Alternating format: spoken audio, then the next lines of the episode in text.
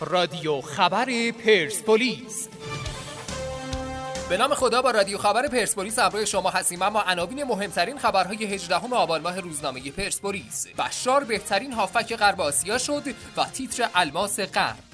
کولاکوویچ گفته سرمربی جدید فرصتی برای شناخت تیم ملی نداره. با توجه به سابقه لیورپولی بودن براندان راجرز این سرمربی گزینه خوبی برای جانشینی اولگونار سولشایره و تیتر از چاله به چاه. جوانهای پرسپولیس چشم انتظار اعتماد یحیی و تیتر فرصت طلایی.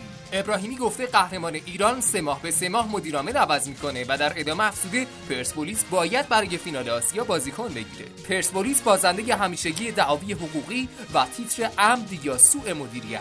برای یک تیم هیچ قانونی وجود نداره و تیتر از دیوار بلند هاشا تا جیب بی انتهای استقلال. بشار در شبی که به باشگاه ستایی های پرسپولیس راه یافت بهترین هافک غرب آسیا شد و تیتر الماس غرب. تا فردا خدا حافظ